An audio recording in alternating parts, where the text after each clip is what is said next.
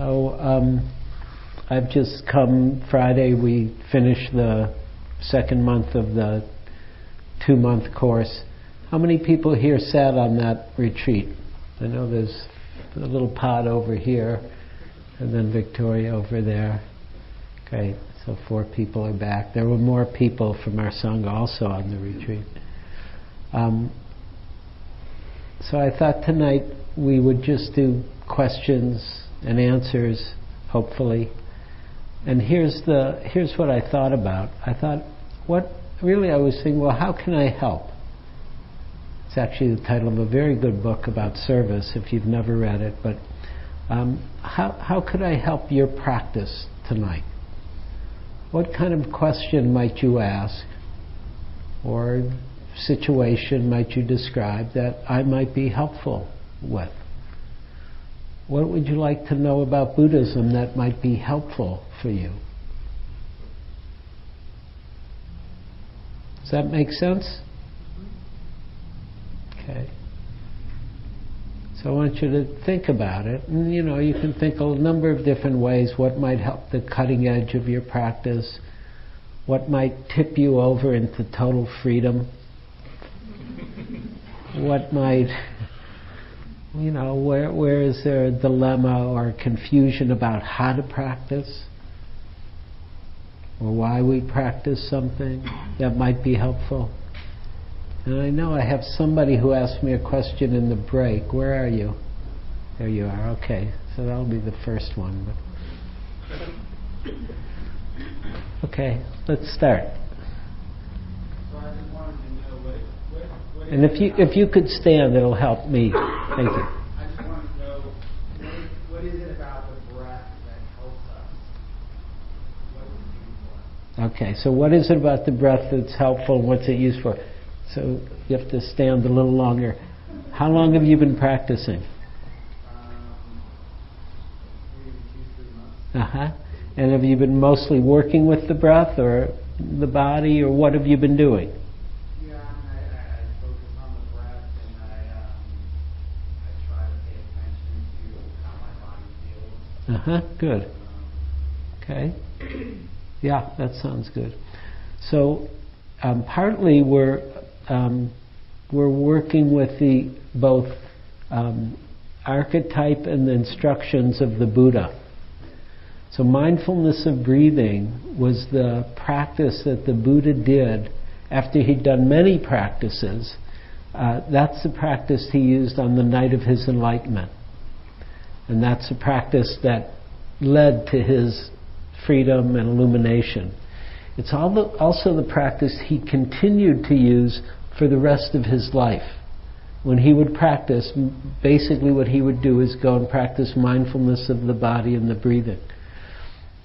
And then through that practice, he would get very composed, and he would go through the different jhanas or absorption states and rest in equanimity, in a deep, deep state of equanimity.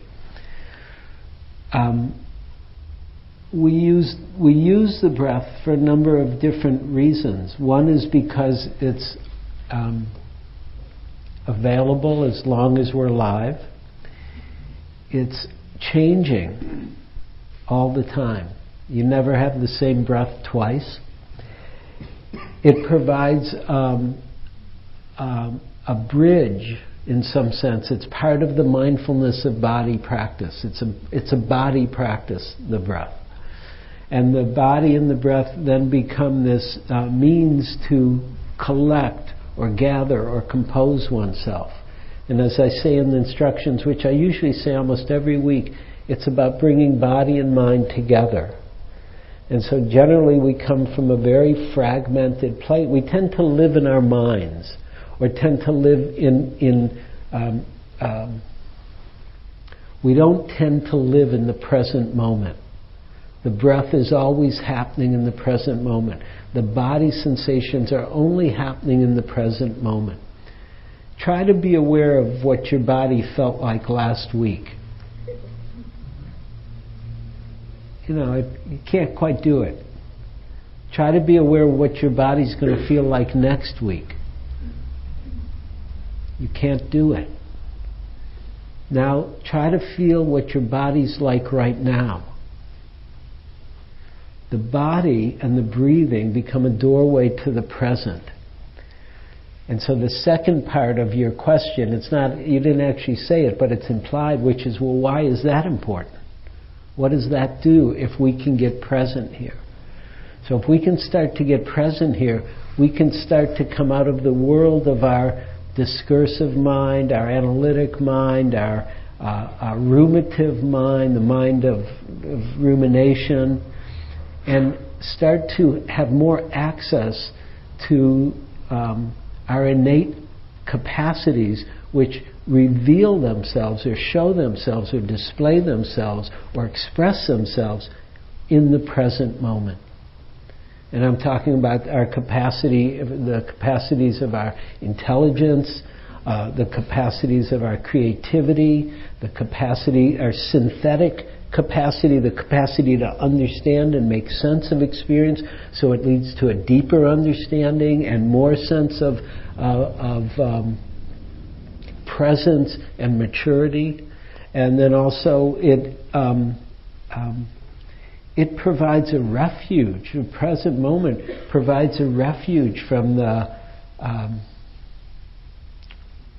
delusion of our minds from the confusion of our minds, from, from the judgments of our minds, from the beliefs, uh, you know, that there's something wrong with us, or we should be better or different, or oh, we did something so bad before, or we're never going to get to where we want to be, and all the anxiety and fear and distrust. And if we can land here, we're okay.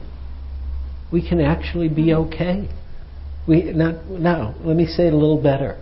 We actually are okay right here, and it's the only place where we're going to be okay. We're never okay in the future, right? It's it's it's, it's a gap, and the past also is a gap in that way. We'll never we'll never have a perfect past. Everybody got that? It was a mess but it's gone. It's not, it doesn't have to define who we are, even though we can use the knowledge of the past. Oh, wait, hold on a second. no, no, there's one Dharma teacher who answers the phone during Dharma talks, and of course he's totally free, right?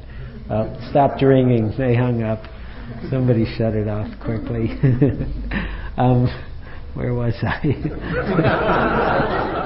no, it's true. Ajahn Jumnian, who is this incredible Thai monk who's been practicing since he was five years old and was amazing when he was five, let alone now he's 65 or at least. And he's amazing. And he'll be sitting there and he's giving his Dharma talk you know, in Thai, and there's a translator, and all of a sudden you hear the phone ring, and he starts fishing around in his robes, and he pulls out, and he talks, and on the, in, in Thai he tells somebody, oh, I can't talk now, I'm giving a Dharma talk, and he hangs up. you know, total freedom, you know, no problem. When, when I start answering the phone during the Dharma talk, you know that I've gone to Nirvana. so, until then, it's good to stay present here and now. Does that give you a little picture? There's a little more to it, I'll say. Remember, I said the Buddha practiced mindfulness of breathing. Um, um, there is the teaching in in the, the the the teachings of the Buddha have what's called anapanasati or mindfulness of breath. And those teachings he describes 16 different stages of breath meditation leading all the way to awakening. And, and, and a lot of it is first, ga- is first learning how to be aware of the breath, sensitive to something that's basically not so interesting. Like if I, if, if, if we all, if I said here, I want you to really pay attention and I put a really good movie on, you could do you can pretty much do it. You can kind of forget about your life. You know how mo- a good movie is like that? You forget about the past. You're really here oh, it's, you, are not even thinking about here, you're so here. You're so really present. You're not thinking about the future. You're really watching the movie. you're there, and then the movie ends, and there's some kind of feeling of a good feeling, even if it's like a hard movie to watch. There's something about that level of attention. Or if you're making love with the person you love the most in your whole life in the world, and it's just perfect. If, I mean, even if it's not perfect, you're mostly not in the future, right? You're not thinking about next week, what am I going to do at work? You're not thinking about what happened to you when you were 12 years old, generally. You know, you're really there. So there's a certain kind of pleasure and satisfaction in being whole, in being complete in the present moment. And it's easier to do it when you're making love or you're watching a movie than being with the breath. The breath can be a little boring. I mean, it's just the breath, right? You know, what's the big deal? But if you can learn how to stay present with something that's so, actually, a better word than boring is simple. It's very simple, the breath. If you can learn to stay present with that simplicity, two things happen. You build a great deal of power of mindfulness and samadhi, of collectedness, and also the breath will reveal its magic to you. And it's magical. And it's magical because when you really get present with the breath, it can reveal the whole Dharma, right? Those 16 steps all the way to Nibbana. Now, it's also magical because when you really get present with the breath, it will bring certain states of consciousness which are really um, beautiful, beautiful states of mind rapture, pleasure, happiness, joy, equanimity. These are some of the beautiful states of mind that come with samadhi or collectedness. The truth is, if we can get present with anything in this way, to this degree, it will reveal its mystery and its beauty.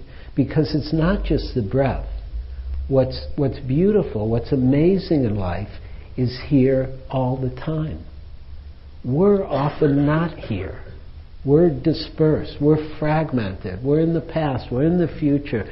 We're worried about this. We have a lot of self-concern about that, or you know what, how we're seen, or what we think, or what people think of us, and we're not relaxed. We're not here.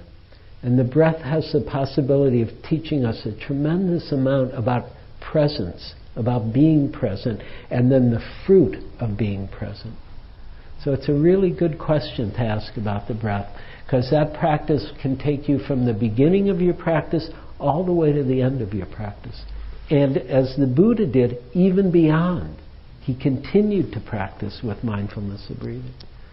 And I, I, I, like it very much, mindfulness of breathing, but I also want to say it's not the only practice. There's other parts to the practice that are also very important. Okay? So, uh, following up on that, uh, Ajahn Brahm, Uh-huh. I don't know if you've read A Little bit. Yeah. He's pretty strong on starting with the breath is a big mistake. Uh-huh. And He's wrong. I should just toss the book. No, don't toss the book. I think I could get my money back. so Ajahn Brahm, let me just say who Ajahn Brahm is. Ajahn Brahm is, uh, I think he's Australian originally. Not in English, but he's in Australia. English, he's in Australia, he's a monk, he does a lot of breath practice. He's very keen on jhana or absorption, the deep, deep states of concentration. And he has his own style of practice, which works totally. Totally, he's not wrong in that way. He's wrong into saying there's only one way. And he's one of the, he's somebody who tends to say this is the real way, everything else is not exactly the real way. So leaving that aside, could you talk about sort of pros and cons? Because I find myself very attracted, having struggled with the breath Uh-huh. for a long, you know, Okay. I haven't felt like I've made a lot of progress at it because there's a part of the breath that I just don't want to have anything to do with, Uh-huh. Okay. or sort of, you know, deep, Yeah, yeah. you know, which I actually talked about. But his thing is about you start by just letting go of different aspects of what's going on in the mind. You start by letting go of thoughts of the past and the future, and then when you've nailed that, you start letting go of discursive thought and Mhm. the beyond. And I just, could you talk about pros and cons of that approach versus starting with just looking straight at the breath? There's, there's not pros and cons. There's what works for you. Right? There are many, many different techniques of meditation. So I'm going to repeat what you said. Ajahn, Ajahn Brahm said, oh, start with just letting go of the past and future, then letting go of discursive thought. Um, that's great. If that works for you, do that. If the breath doesn't work for you, don't, you know, make your effort, see what, give something a chance, see if it works for you, and then if it doesn't work, find another practice. The Buddha gave 40 different ways to concentrate alone. Right? And then there's many different vipassana techniques that will teach you how to be mindful.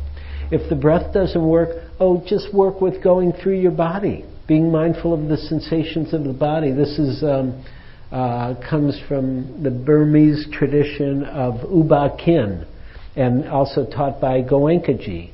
And this is when I've practiced this, a very powerful Vipassana practice where you just move your awareness through the body, feeling the sensations and every part of the body, and you, it's called sweeping. You sweep the body from top to bottom, bottom to top, 16 hours a day. And you do that for a few days. That'll show you something. That'll teach you something about impermanence very quickly, very powerful. And it's a very powerful samadhi practice also. Or um, um, another way to practice, let's say, if, if the breath doesn't work for you, start with sound. Right? Everybody shut your eyes for a moment. Just shut your eyes. You don't have to sit formally. Relax. And just start being mindful of sound. Really, it's mindful of hearing.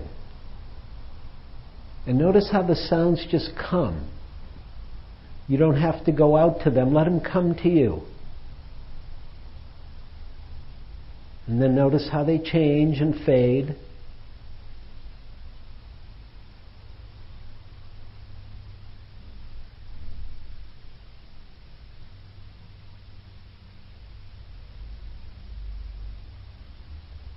And it'll be quieter sometimes.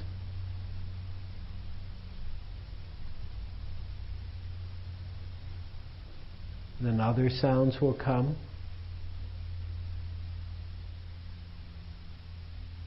Just be mindful of hearing right now. And if it, even if it's silent, be mindful of that.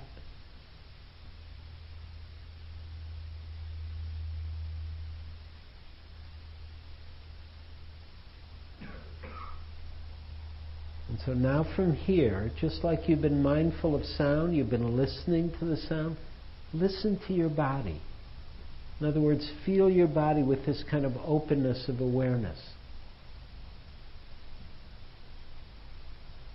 Let your body sensations come to you like the sounds come to you.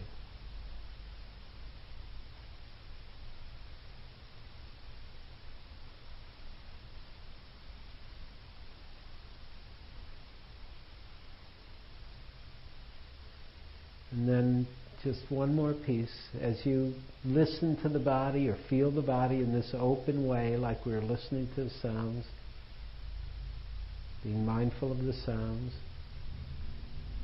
be mindful of the body breathing or listen to the body breathing, the simple sensations of the breath. Feel that.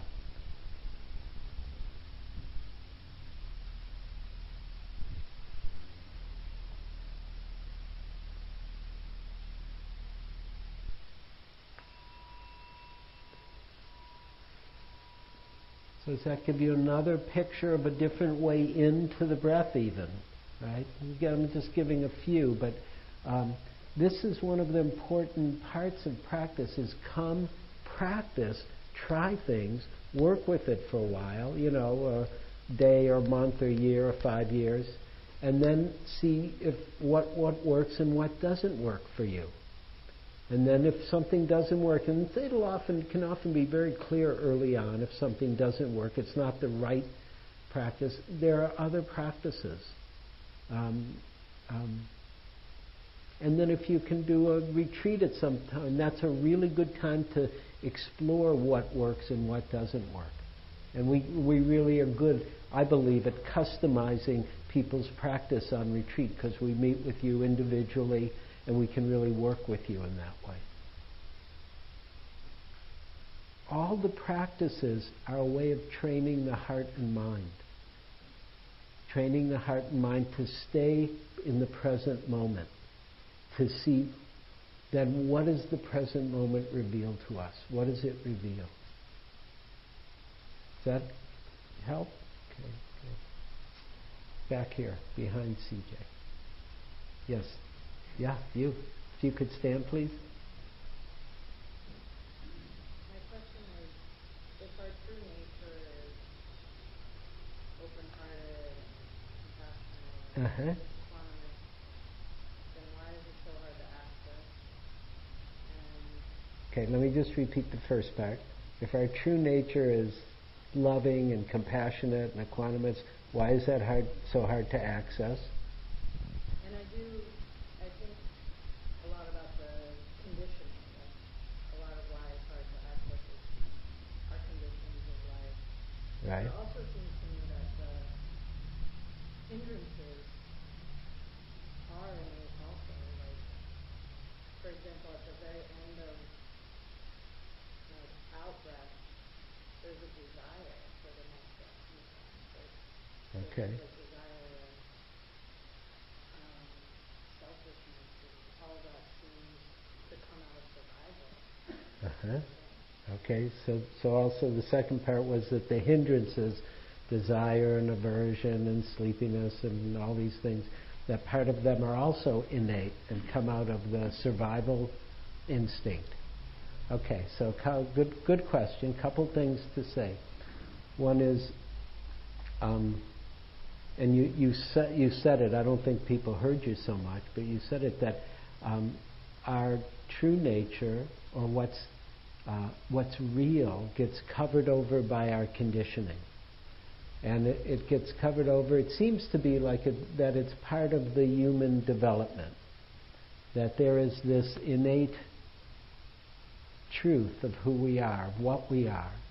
And that seems to get obscured by the development of the human ego and the body and human maturation through as it's part of our ordinary or conventional development we could say we don't lose touch with it totally but we lose touch with a lot of it it's like we don't really know ourselves to be love and compassion and joy and equanimity and wisdom and mostly we end up identified with some small sense of self that's based on fear and anxiety and pain and hurt and some sense of deficiency.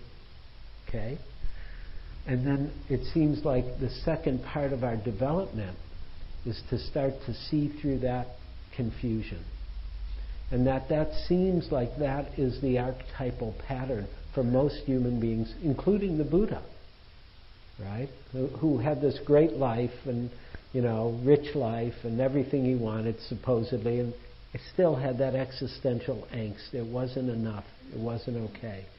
And he went, the, he went and did the second piece of work. He didn't just develop into kind of a functional human being, but then from there, he developed further. And that possibility is available for each and every one of us. And in some sense, is our task is to see where does the human development go to? What is the, what is the potential of the human heart and mind? And in Buddhism, it's, it's actually limitless. It's limitless, the potential for us. And we see it at times in certain people. The Dalai Lama is surely a great example, or you know, somebody like Martin Luther King or Aung San Suu Kyi in, in um, uh, Burma, or you know people who you see they transcend the usual self-concern and, and, and when you're around a person like that or you see a person like that act in the world it's inspiring it's inspiring because it resonates something that is already inside of us that it, it reverberates with what's already here um, so it seems to me and this is just surmising or you know thinking aloud with you, that it's a kind of a natural part of human development for whatever reason. Um, you know, I guess traditionally in Buddha they would just say karma. It's karma, and part of our karma is ignorance. And ignorance is ignoring what's true. We ignore what's true. And, that, and that's the way our minds have been molded or shaped so we don't see what's actually most true. And then part of what mindfulness does is start to free the mind of the bounds of that shape so that the mind becomes bright and luminous and aware and penetrating to see the nature of things and to see our own nature. Now, the hindrances, what's traditionally called the hindrances in Buddhism, are five. There are five traditional hindrances. Really, they're categories of certain energies that are natural, as you said, right? Desire, wanting, aversion, not wanting, those are the first two. Sleepiness or dullness or um, um, uh, uh, sinking mind, and then uh, restlessness or agitation uh, are, the, are the next two, and then the last one's called skeptical doubt. Skeptical doubt. And um, and the example you gave was on the out breath. Then there's the desire for the in breath. I, would be very careful here. There's uh, the word desire, tanha, in um, in Buddhism is actually a better translation than desire would be thirst. And it's like when there's this thirst that can never be satisfied. That's the kind of desire that's desire uh, that's considered a hindrance. You know, the desire to breathe is uh, that's not considered a bad thing. And and um, as you said, it's instinctual. You know, beings want to live. That that's not a bad thing. That's that's a, a you know a wholesome desire. You know, there are other desires that we think will fill the hole or the lack or the sense of deficiency we have, and those desires we want to pay attention to, and we want to pay attention to them mostly because they don't work and yet we keep doing the same thing. And you see it in its most extreme form in addiction, whether it's drug addiction or alcohol or food or sex or whatever it might be um, that that we keep thinking will make us feel okay, but doesn't actually do the job. And so that's when desire becomes suffering and leads to more suffering. Um, um, I I really feel very fondly towards the hindrances myself. I don't like the word hindrance. I think it's, it, does, it does disservice to those energies. I, th- I do think these are very normal energies, of, and, and that as we learn to befriend those energies and recognize those energies, that those energy, that, that capacity really becomes the building block for deeper mindfulness.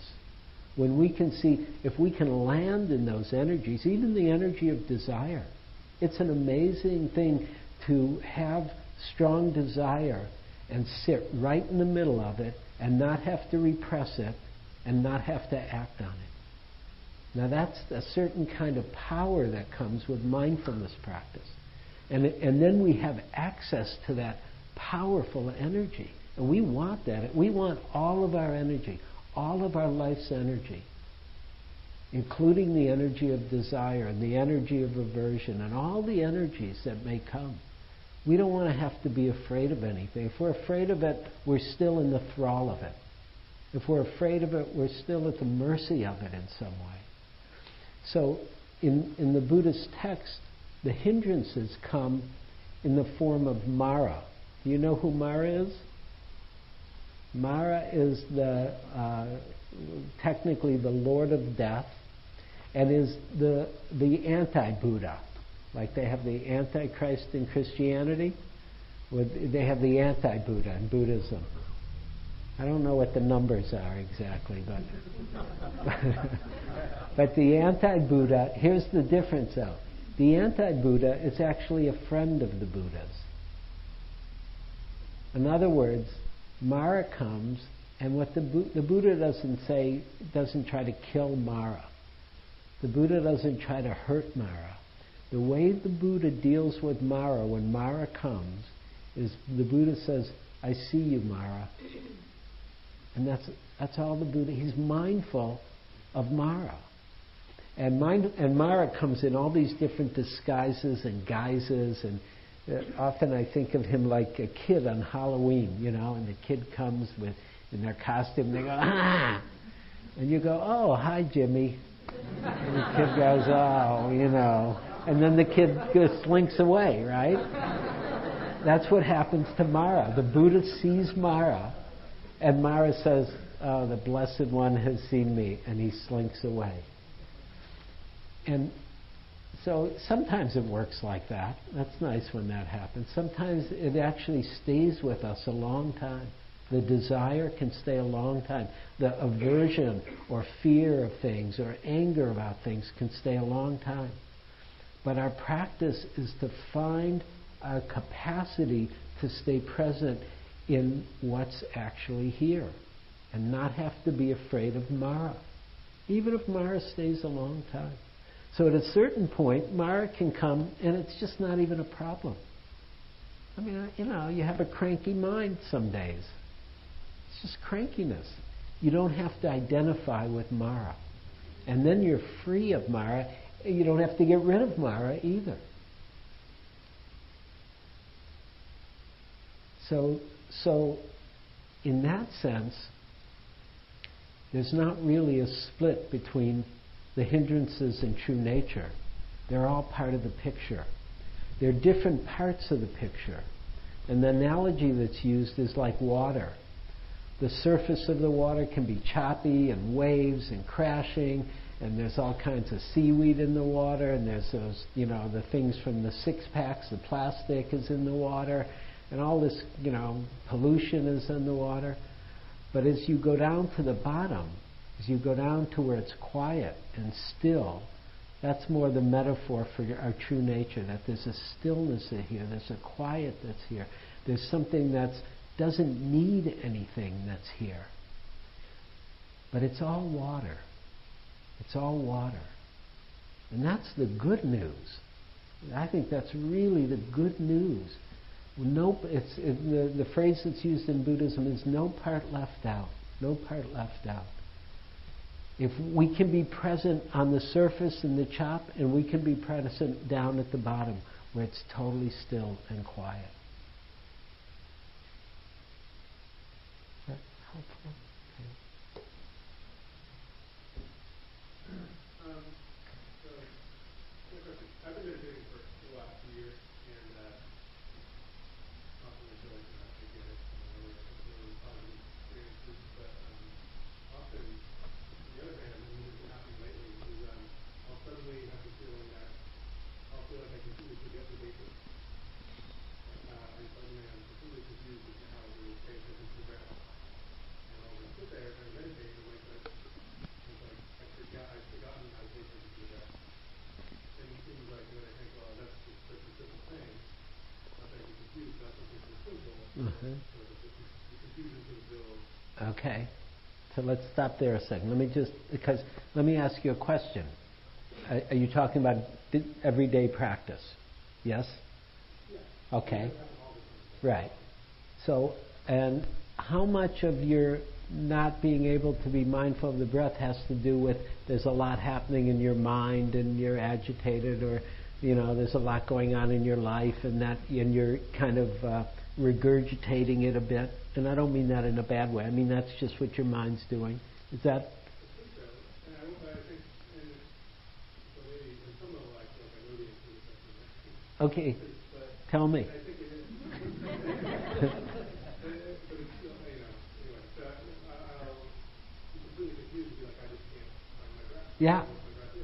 I,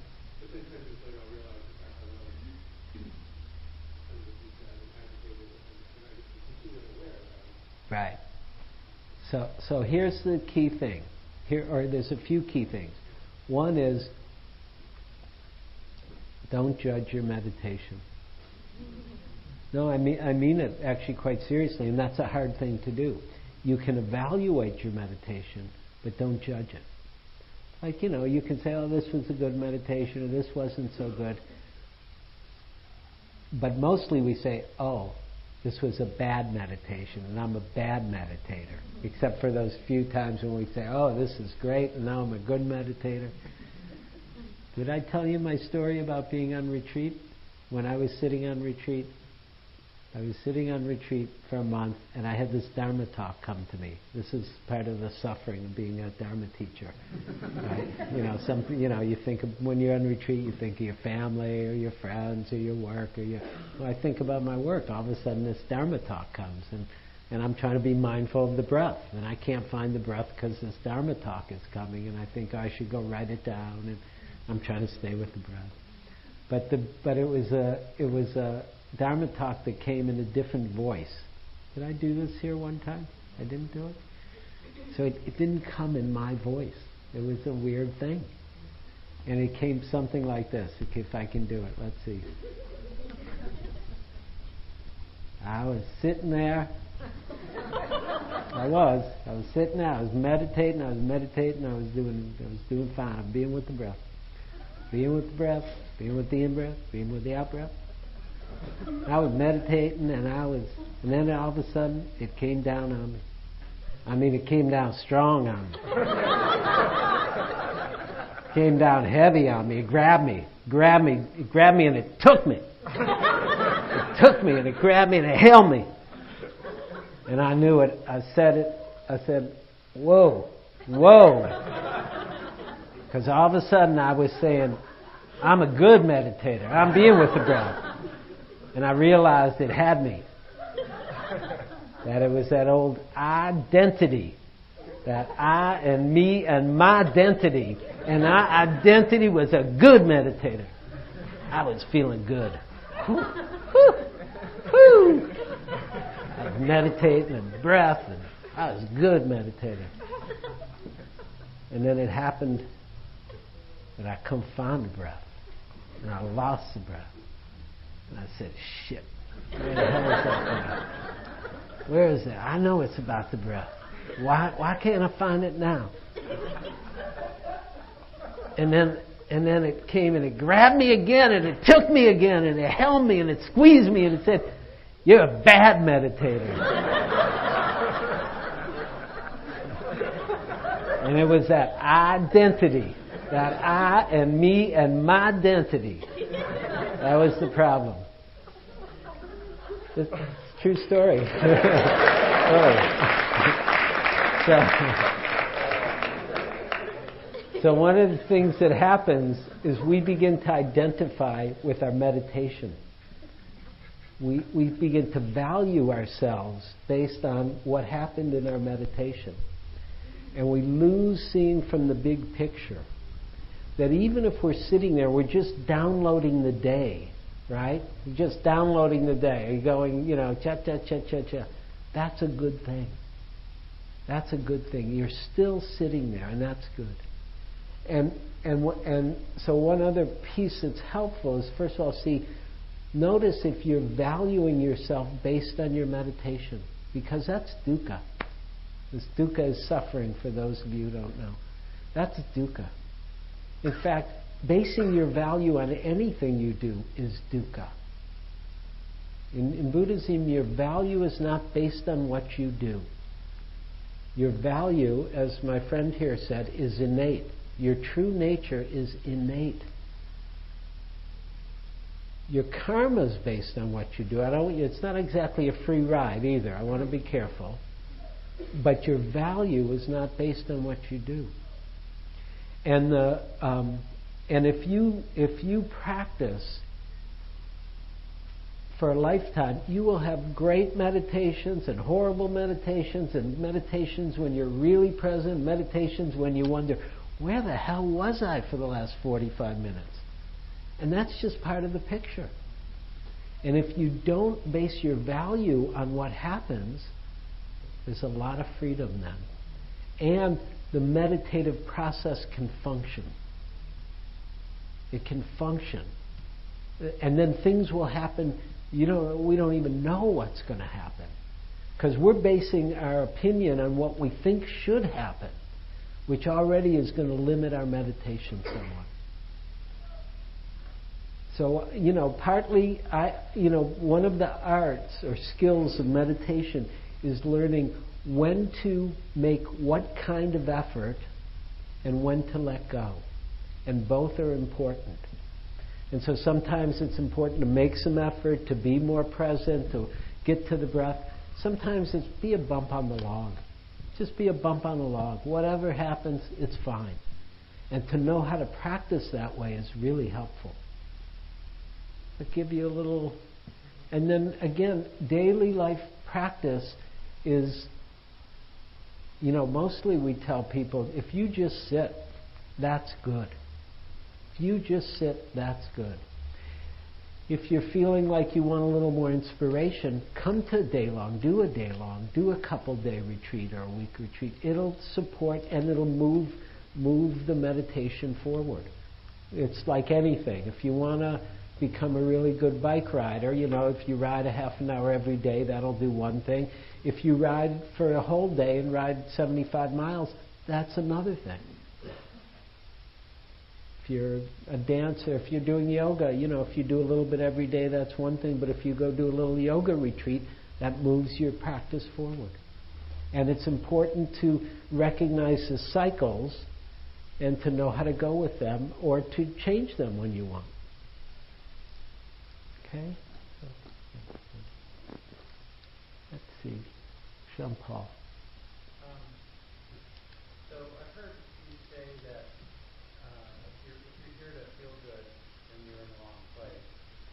And Did I say that? something along that line. Okay. In this book, um, Zen Bones, Zen Flesh, Zen Flesh, Zen Bones. It's a great book. says um, if you like sweet and easy living, then this is the book for you. Uh-huh. So, I mean, I like to feel good. I like easy living. I like sweet.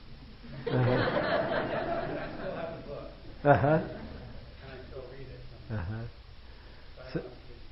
talk about that. Okay, so the question is that uh, sometime I said, um, if if you want to feel good, this is not the right practice for you.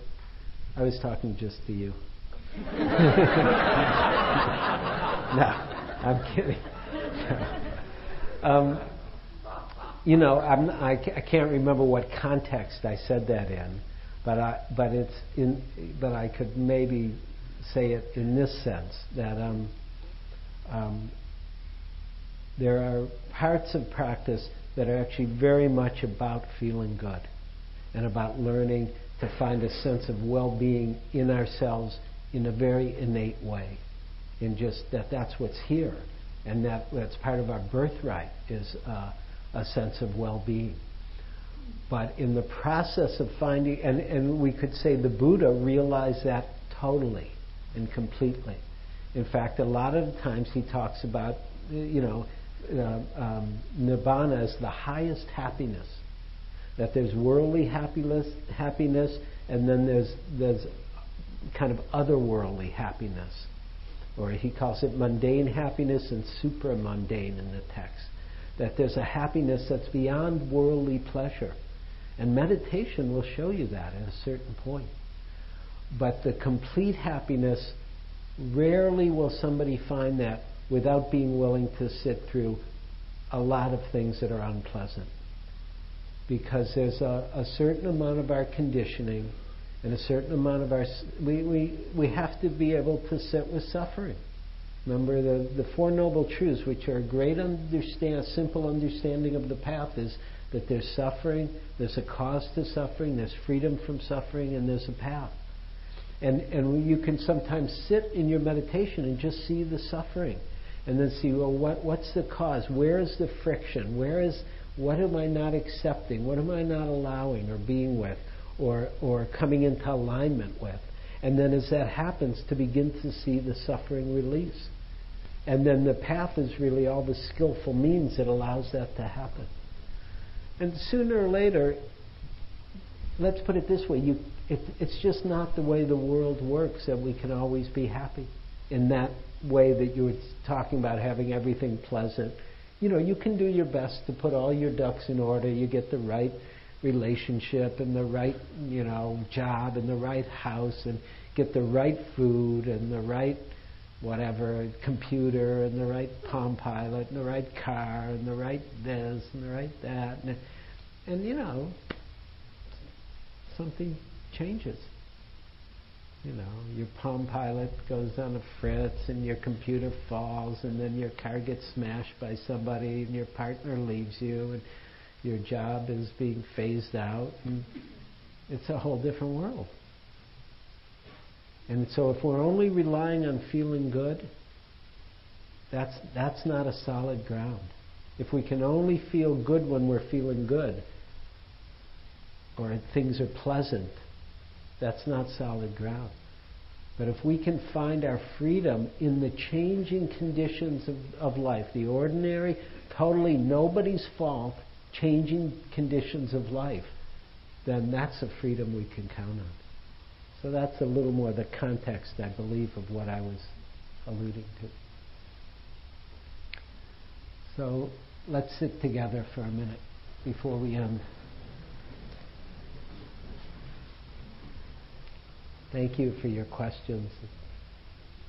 Nice to hear what you're thinking about.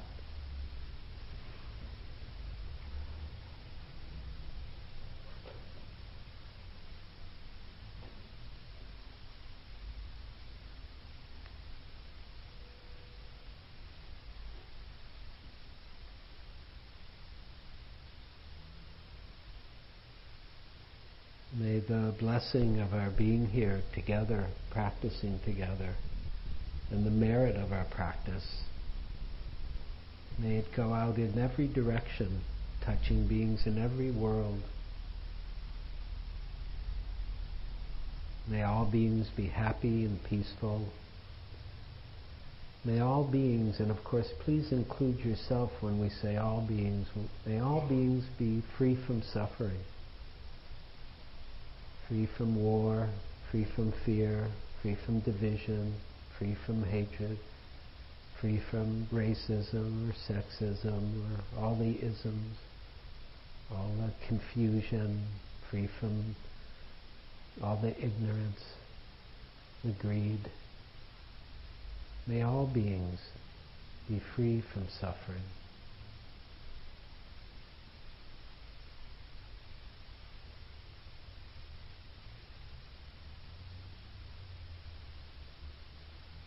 May all beings awaken.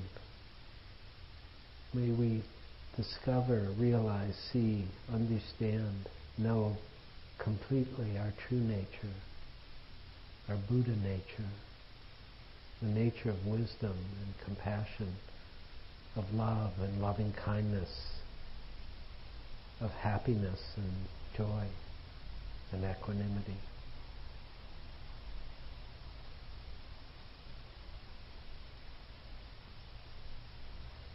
May all beings be free.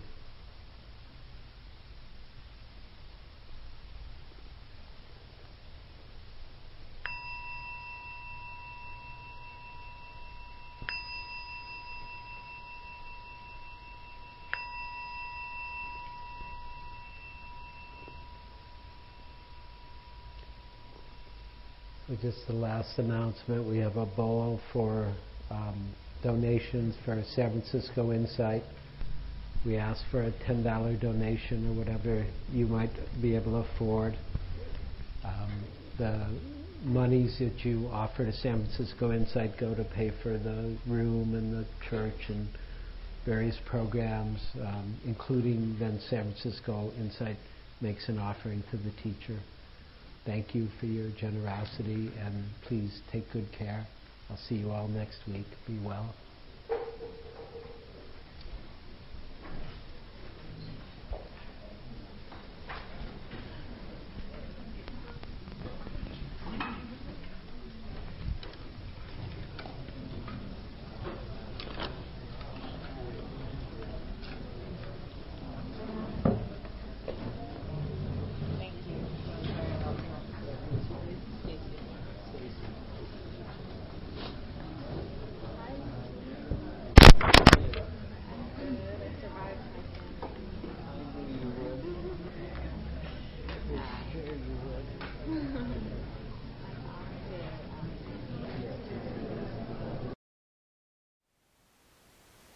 Thank you for listening. To learn how you can support the teachers and Dharma Seed, please visit dharmaseed.org slash donate.